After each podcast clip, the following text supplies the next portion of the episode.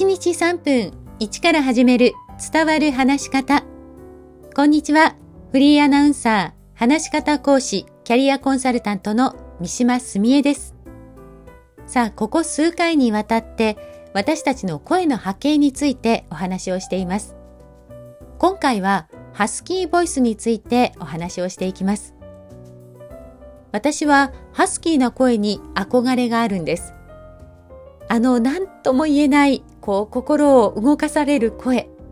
まあ、私自身、ハスキーではないので、まあ、ちょっと風邪をひいた時は、少しだけ声がかすれてハスキーになるのが実は今でも好きなんです。前々回私たちの声の波形の基本についてお話をしました。その際、気温の周波数の整数倍で音が重なっているという話をしましたけれども、この整数字倍音という人はクリアな声の人を言います。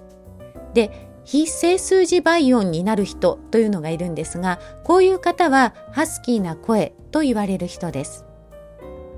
非整数字倍音というのは、喉や口の中などに、まあ、何らかの音を遮る何かがあり、声にノイズが入る人のことを言います。なので、波形を見ると、整数字倍音の人は、まっすぐに尖った線が出る一方、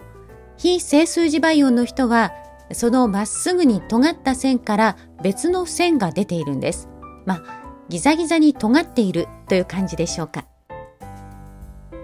ハスキーボイスの歌手の人といえば、桑田佳祐さんや宇多田ヒカルさん、ミスターチルドレンの桜井和寿さんなどがいらっしゃいます。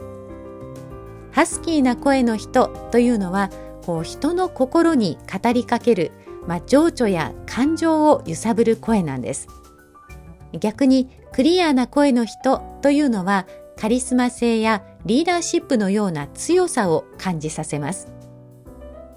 で、歌手の人は、まあ、このクリアな声とハスキーな声を表現によって使い分けている方もいらっしゃるようです。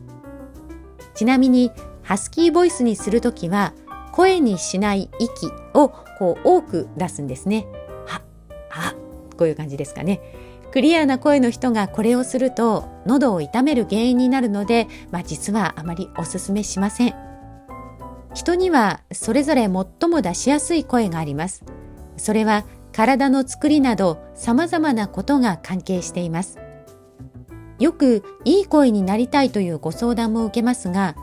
私はいい声悪い声というよりもその人の声のいい点を磨いているかどうかだと考えています。大切なのはあなたの最も良いところを伸ばしてトレーニングをすることです。そしてそれがいい声への近道です。